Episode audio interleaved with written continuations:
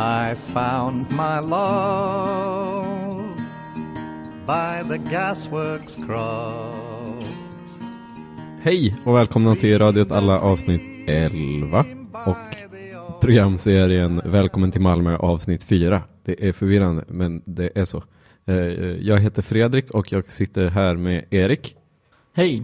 Eh, Och Erik har inte varit med innan men han är med nu och vi kommer troligen göra ganska många avsnitt i framtiden eftersom att eh, vi har blivit lämnade av eh, en annan. Så nu får vi två dra ihop det här eh, i några år. Och idag så ska vi prata om en specifik gata som heter Norra Grängesbergsgatan som är ganska känd. Eh, och Erik, eh, hur skulle du beskriva Norra Grängesbergsgatan i liksom en kort sammanfattning? Ja, det är just det som den här gat gatan gör det svårt. Eh, jag tror att det enklaste sättet att eh, beskriva den här gatan är just eh, på det sättet som eh, Malmö stad och eh, fastighetsägarna i området beskriver gatan. Och det är en urban industrigata. det innebär helt enkelt att det är liksom en blandning av olika verksamheter. Det är allt från bilmekaniker till bagerier, till kulturföreningar, till svartklubbar, till rökställen. Eh, men också bara allmän industri. För de närliggande industrierna till Norra Grängesbergsgatan är bland annat Pågen.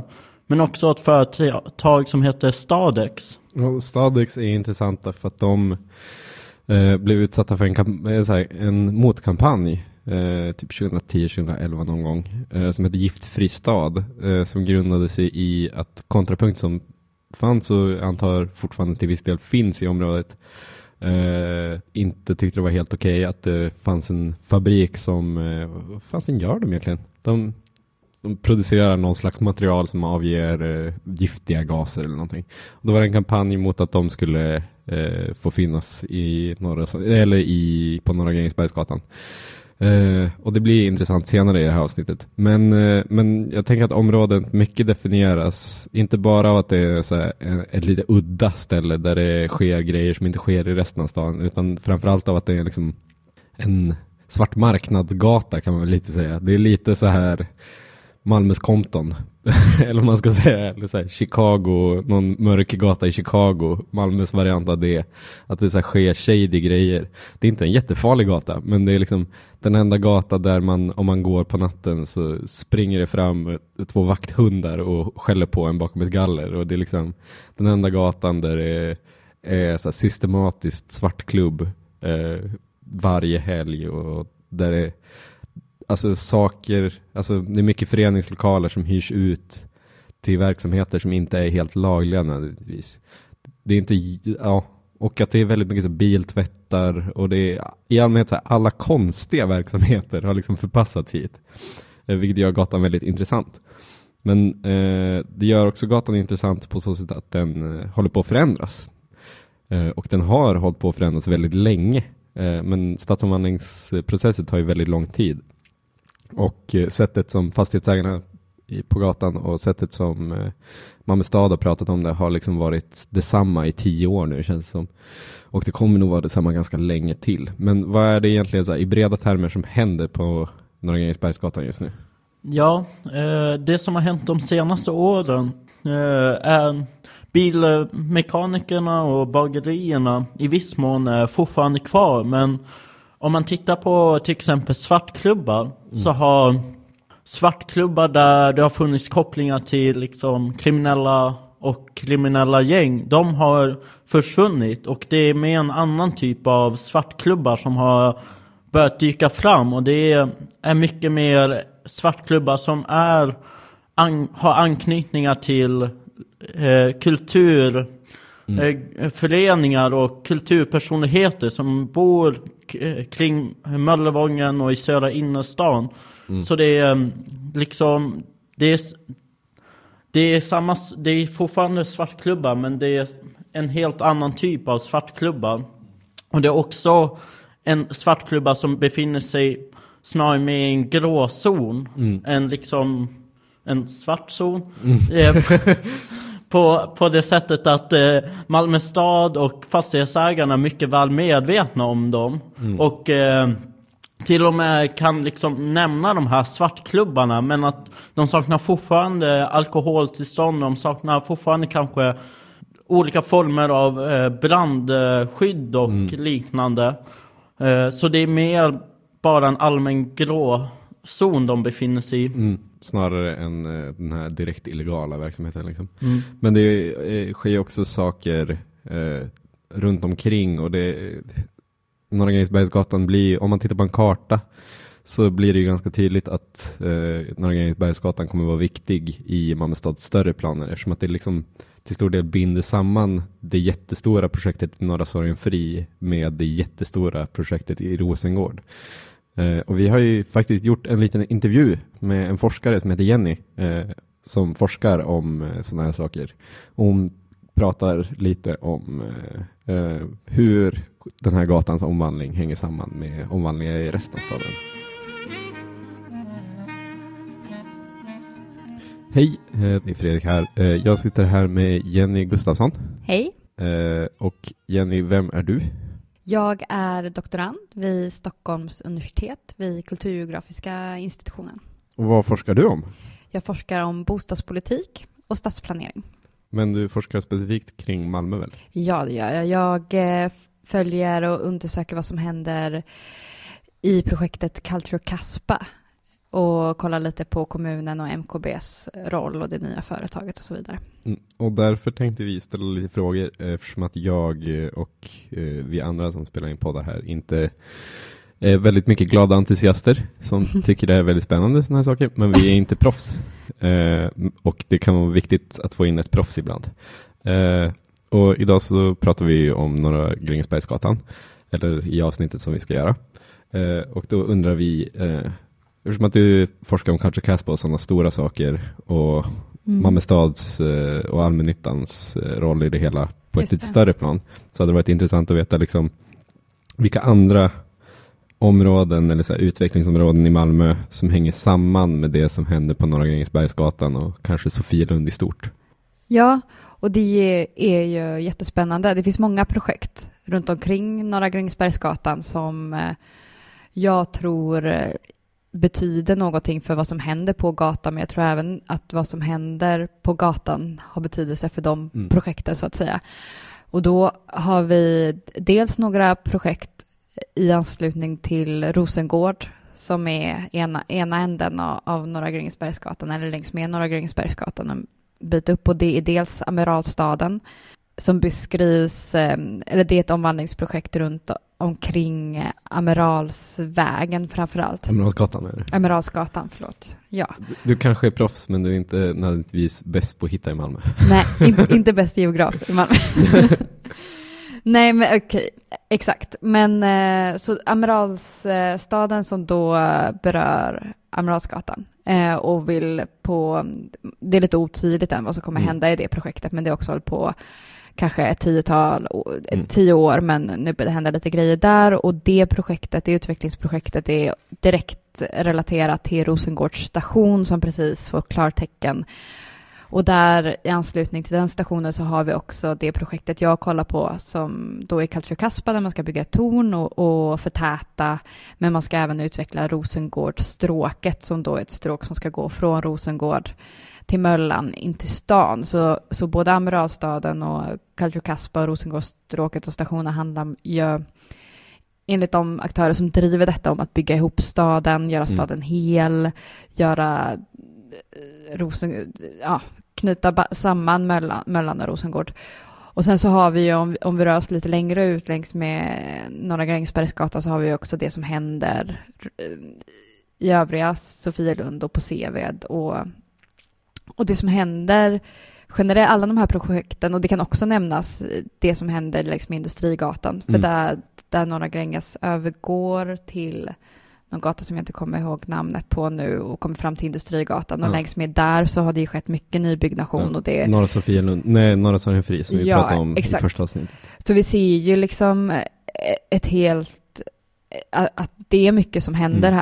här. Eh, och eh, kritiken mot eh, Norra Grängesbergsfesten, eh, gatufesten har ju varit att Mm. Det är ett gentrifieringsprojekt.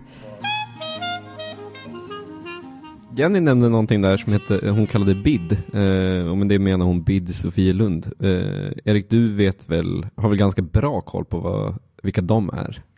Ja, BID Sofielund eh, kan man säga en förening eh, av och för fastighetsägarna i Sofielund. Eh, Vilket också är, alltså i början så var, var de inte helt öppna med det va? Nej, utan, eller de, var lite kluvna till Ja. BID-namnet. Nu heter de Fastighetsägarna i Sofielund. Det har blivit lite tydligare. Ja, och eh, det, de har tagit en modell som kommer egentligen från New York. Eh, för på 70-talet så behöv, behövde man ha eh, olika sätt att eh, så här, få igång torg och eh, stadsdelar och för att de skulle bli attraktiva och eh, eh, locka en medelklassen att flytta. För medelklassen hade flyttat ut i förorterna och man ville få tillbaka dem till innerstäderna. Så då så eh, skapade man liksom föreningar bestående av fastighetsägare som skulle kunna koordinera eh, sina olika försök att eh, återskapa eh, en gemenskap. Eh, men eh, men här, den här modellen, den eh, har inte fått riktigt fäste i Sverige. Eh, utan det är egentligen bara i Västra Götaland och i Skåne. Och då är det främst eh, en ort som heter Floda. Eh, som var liksom det första eh, BID. Och eh, då, men det kom till Malmö 2014 i och med BID Sofielund. Eh, och eh, BID Sofielund kan man väl säga att det handlar om att man skapar liksom en bild av förfall och utanförskap. Alltså det handlar om att bygga upp en Ja men liksom en, eh, en ganska mörk och dystopisk bild. Man eh, förstärker det som skrivs i media och man går ut och är lite all, alarmistisk. Eh, Men man måste också samtidigt hela tiden skapa en bild av framgång. Liksom man måste skapa en motbild formad av progressiva värdeord. Och eh, genom att man skapar de här två sidorna så kan man helt plötsligt eh, ställa om mot varandra. Och då kan man genom att eh, skapa en eh, positiv och framgångsbild så kan man eh, börja liksom så här implicit tränga undan de som faller in i kategorin förfall. De som inte hör hemma i bilden av framgång. Mm. Och det här blir ju jätterelevant eh, på Norra Sorgenfri just som då, nej, Norra Grängesbergsgatan. Varför blandar jag alltid ihop de två? Eh, gör det varje gång. Men, men just eftersom att vi, eh, som vi pratade om innan, att det, det är ett område med lite så skum verksamhet som då av BID skulle klassas som någon slags förfall liksom. Eh, men det gäller ju också faktiskt Norra Sorgenfri. Eh, som, om man är intresserad av det så kan man lyssna på första avsnittet. Men det är ju två ganska liknande historier på många sätt. Eh, men hur beskriver BID eh, Norra Grängesbergsgatan? För det är ju en gata som innefattas av Sofielund. Ja, och, ehm, och det är faktiskt ganska spännande för på samma gång som eh, på samma gång som de vill få bort det här, det de ser som ett förfall, så är de faktiskt också ganska beroende för att skapa det som också skulle attrahera människor dit. Eh, det, är så, det är så pass att de till och med kallar Norra Grängesbergsgatan för att ha en Bronx-attityd. Eh, och det är lite lustigt för det är liksom att de vill eh, få hit liksom en medelklass och de vill liksom få de här mysiga områdena och sånt. Så kanske det inte är just den här hårda industri och... Bronx. Ja, men att de liksom, de vet att eh, de det är det, de liksom gemenskaper och sociala relationer som finns där nu som är det som faktiskt lockar folk. Som hamnar i liksom någon kluvenhet här. Eh, Norra Grängesbergsgatan har ju också av Malmö stad kallats för eh, lätt Malmös coolaste gata. Bara för att lägga till fler feta titlar på Norra Grängesbergsgatan. Liksom. Eh, men eh, hur har deras liksom, verksamhet på Norra Grängesbergsgatan sett ut mer prak- praktiskt? Liksom? Mer än att bara har den här retoriken. Ja, det är eh, först eh, kanske de två senaste åren som de har intresserat sig för Grängesbergsgatan. För tre år sedan så var det Seven som var deras stora måltavla. Det var där de satte alla resurser. De liksom behövde försöka eh, skapa en, eh, ja, men liksom en bild över att de kom in, de tog över mm. liksom, området, de eh, satte igång en massa olika insatser. Eh, såg till att fastighetsägarna skälmte sig, fick bort knarkhandeln. Mm. Men sen var det liksom att det började bli lite tyst 2015. Och sen 2016 så hade de eh, börjat inrikta sig på Norra Grängesbergsgatan. Och mm. det de... Ja men den stora grejen de gjorde 2016 det var att de startade Norra Grängesbergsfestivalen. Mm. Eh, som var en endagsfestival. Mm. Eh, och, eh, och den gick då av stapeln på Norra Grängesbergsgatan. Liksom hela gatan spärrades av och det var väl någon slags musikfestival i huvudsak, var tanken. Eh, och den har ju av många olika aktörer kallats för ett gentrifieringsprojekt. Eh, och då kan vi faktiskt en gång till klippa till vår intervju med Jenny, eh, där hon pratar kort om det, men också kort om vad gentrifiering innebär. Och vad, när du säger gentrifiering, eh, för det är ett ganska krångligt begrepp och det är ett mm. krångligt begrepp som folk definierar ganska olika. Vad menar du då? Ja, men med gentrifiering, eller den förståelsen som jag utgår ifrån när jag pratar om gentrifiering, är, är att man ser att det sker en, en faktisk fysisk förändring i ett område. Eh, och att den här fysiska förändringen också är sammanvävd med, med ökade investeringar mm.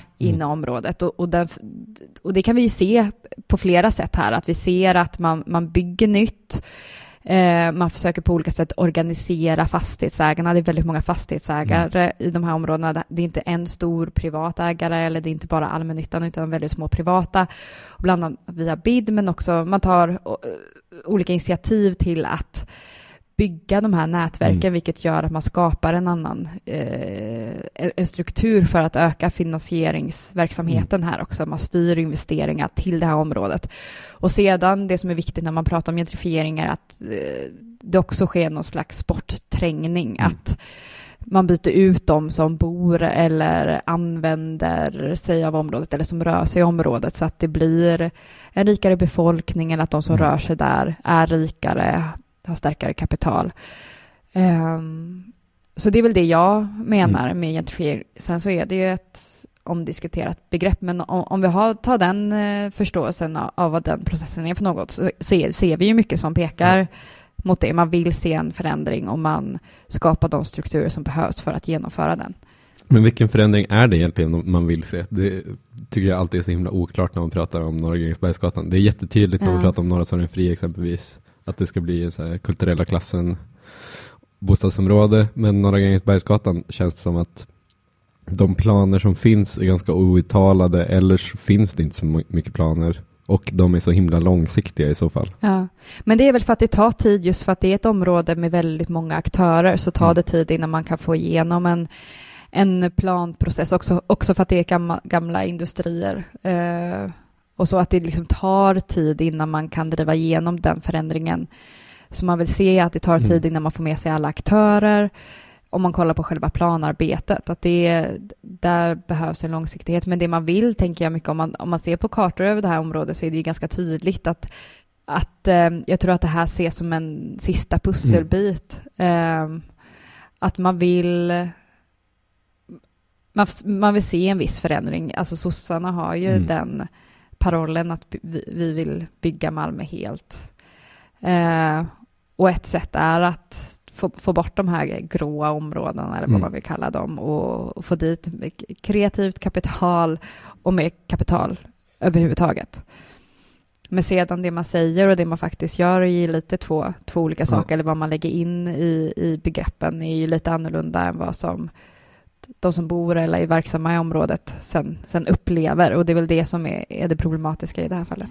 Mm. Ja, hon nämner ju då Norra Grängesbergsfestivalen och går sedan in i ett resonemang om gentrifiering. Men jag tänker att vi ska börja med att prata om Norra Grängesbergsfestivalen lite mer eh, konkret, vad, vad det är för någonting. Eh, det är då en musikfestival där många, många, många föreningar som är aktiva på gatan är med eh, och många utanför eh, de föreningar som finns på gatan, alltså i kringliggande staden, eh, också är aktiva. Eh, men det är också en festival eh, som inte alla som är verksamma på gatan deltar i. Eh, det har funnits en viss kritik från bland annat eh, biltvättarna om att de eh, måste stänga ner sin verksamhet och sånt. Men eh, ingen av oss var ju faktiskt där första året. Eller du var där och åt churros. Ja, det var jävla gratis. Ja, fastighetsägarna Sofielund delade ut gratis churros. Det är väldigt roligt. Och en stor dag för mig. Det är en stor dag för dig. Eh, jag ville gå dit men jag vaknade för sent. Eh, men däremot så var det ju där i år. Eller först kan man kanske nämna att vi har ju fått det var ju mycket folk som var där första året som har berättat hur det var. För det var en ganska, jävla, en ganska stor så här hype. Inte bara inom så här kultursvängen utan även inom vår liksom vänstersväng med en viss nördighet inför stadsomvandling som var så här, det här är helt konstigt, varför gör de det här? Vad genomskinligt gentrifieringsprojekt det är, spännande, som ville dit. Och vi har fått höra en del tokiga grejer som hände, så här, spontana fotbollsgrejer. och eh, mycket att det var så att eh, de som var där inte riktigt hade någon egentlig gemensam nämnare utan att det var ganska disparat liksom att där stod technogänget och lyssnade på techno där stod det här gänget och gjorde sin grej och att det var ganska osammanhängande och konstigt och att det kändes konstlat alltihopa. Men du var ju där i år. Ja, ehm, och jag kanske har en bild nu eh, från i år som kanske bara är min egen och inte alls egentligen är så pass generell. Men som jag upplevde den här festivalen så var själva fest, festen på gatan, eh, det var inte alls så mycket av en fest. Alltså det var ju ett gäng människor framför scenerna lite här och lite där. Men när man fortsatte upp längs med gatan och faktiskt gick in bland eh, industritomterna, det var där den stora folksamlingen var. Eh, och när man fortsatte liksom gå vidare inåt så upptäckte man varför. Och det var just för att det var eh, vagnar, ölvagnar. Eh, det var alltså mikrobryggerier från typ hela Skåne som hade samlats. Eh, och eh, det var så lustigt just för att här liksom hade man pumpat in ganska mycket pengar på en festival. Men att det i slutändan mest blev ett ölhäng liksom. Ett här, lite hipstrigt ölhäng. Ja, och man fick sitta på en lastkaj och chilla lite i ett industriområde. Ja, men, men pengarna till Norra Grängesbergsfestivalen kommer ju från Malmö stad. Men det styrs ju upp av ett gäng föreningar och BID Sofielund. Mm. Och, och just den sammansättningen av olika aktörer är ju ganska spännande. Just så här, kulturföreningar som eh, vars, det ligger ju i deras intressen att det händer saker på Norra Grängesbergsgatan. Just eftersom att de måste gå runt. Och därför kan man ju förstå dem. Det ligger i BID Sofielunds intresse att det händer saker på Norra Grängesbergsgatan för att det enligt dem skapar någon slags trygghet. Det gör området eh, lite mer attraktivt eh, och det är ju en, blir ju en del i en större gentrifieringskampanj. Eh, och detsamma gäller ju Malmö stad. De vill ju mer eller mindre samma sak. Och just det här med att Norra Grängesbergsgatan kommer bli en viktig gata eh, i framtiden just för att knyta ihop alla de här jättestora projekten som pågår lite överallt. Eh, Men jag tänker att det eh, att man ska se liksom denna festivalen mer som Ja, men man har så länge pratat om de här värdeorden som man försöker skapa. Först liksom i Seved, sen pratar man om hela Sofielund. Och liksom nu så, när man har börjat snacka om vad man vill göra på Norra Grängesbergsgatan så liksom har man det här behovet att skapa någonting konkret. Eh, Och eh, liksom det första året, 2016, då, lyckade, då kom man ändå ganska långt genom att man lyckades få en massa musiker och ideella föreningar ställa upp gratis. Då kunde man nästan liksom skapa ja, men, vad som skulle utåt sett se lite som en gemenskap eller i alla fall en ganska stor blandning av sociala relationer. Men sen 2017 så har man liksom behövt pumpa på ännu mer och då blir man nästan lite tvungen att Ja men man kan nästan börja så här betala för att folk ska komma dit och bara för det är så viktigt att skapa den här konkreta gemenskapen. Mm. Men, men jag nämnde det lite innan, just trygghetsaspekten av festivalen. Men i allmänhet är väl trygghet en stor del, eller så här, trygghetsretorik en stor del av diskussionen kring Norra Grängesbergsgatan. Eh, bland annat Anders Ygeman har ju, eh, alltså vad var han minister för? Han var någon slags minister. Inrikesminister. Inrikesminister, en ganska saftig ministerpost. Han har ju uttalat nämnt Norra Grängesbergsgatan i någon presskonferens där han pratade om eh, eh, farligheterna med Malmö. Att Mm. eh, där kan man klippa sig svart eller så här, få en gratis eller så här, svartklippning, oskattad. Man kallar väl en Ygeman-klippning. Ja, en Egerman-klippning är en klippning på, för 50 spänn. Eh, man kan också köpa kokain där, man kan göra allt möjligt. Eh, och att det är liksom någon slags näste för Malmös mörka sida. Liksom. Så till och med så högt upp som inrikesministeriet så, så är Norra Grängesbergsgatan känt som den här livsfarliga gatan. Liksom. Men man har väl börjat sätta in åtgärder mot det. Ja, men vilka är dessa åtgärder? Ja, och det är ju en trygghetssatsning. Mm. Eh, eh, det är ju så att man har försökt göra en kommitté som ska vara liksom en blandning av Malmö stad, eh, där de har miljöförvaltningen Mm. i spetsen, men också liksom fastighetsägare och, och andra in, intressenter, brandkår och liknande. Och de ska då helt enkelt eh, leta upp olika svartklubbar, föreningslokaler och bara andra typer av ställen där det kan pågå en verksamhet som kanske, är, kanske inte är olaglig men inte tillåten eller i alla fall där det finns brister i säkerheten. Uh, och trygghet är väl inte någonting vi är emot egentligen. Men det är väl snarare så att sådana här diskussioner, när de är satta i en kontext av ett större gentrifieringsprojekt, blir intressanta att liksom bena i. Eh, för det är klart att Norra Grängesbergsgatan är en gata med jättestora problem, men det är väl men det är väl liksom så att vårt sätt att se på det och på de här trygghetsproblemen skiljer sig från Malmö stads och fastighetsägarnas. Och Anders Ygemans sätt att se på det på så sätt att vi ser det mer som, vad ska man säga, ett, ett resultat av eh, en liksom ojämn geografisk utveckling i staden där eh, de små och de svaga förpassas till den här gatan och där, eh, där de blir hårt exploaterade men också att eh, men också att de verksamheter som faktiskt finns, de positiva och progressiva verksamheter som faktiskt finns ska liksom sugas ut eh, i ett större projekt om eh, gentrifiering snarare än att de har ett egenvärde i sig. Och det är väl liksom det som vår kritik grundar sig i. Inte att vi tycker att Norra Grängesbergsgatan är världens roligaste gata på jorden, även om vi kanske tycker det. eh, så kan det väl, är det liksom där i vår kritik ligger. Och det är därför det blir viktigt att man, som Jenny säger, pratar om gentrifiering i sådana här sammanhang. Har vi något mer att säga om Norra Grängesbergsgatan? Det, Nej, det känns som att man kan ta upp hundra anekdoter. Ja. Ska vi ta en rolig anekdot var? Är inte det ett kul sätt att avsnitt, eh, sluta det här avsnittet? Ja, eh, jag har ju en anekdot från eh, bara några veckor sedan. Det faktiskt handlade om just den här trygghetssatsningen. För jag var på ett eh, rave på en, eh, i en av lokalerna eh, på, längs med den här gatan. Och då så eh, träffade jag en person jag känner.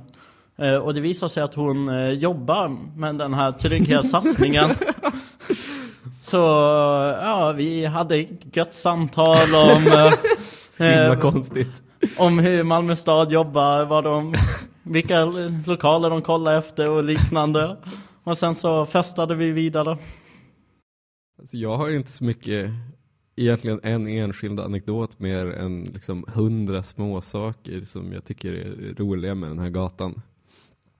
Men ja, jag gillar i och för sig eh, att vi hade en tanke om att vi skulle ta en gammal matta. Det var dagen innan Norra Grängesbergsgatan 2016 så hade, var vi i ett, en lägenhet med en matta som de ville bli av med.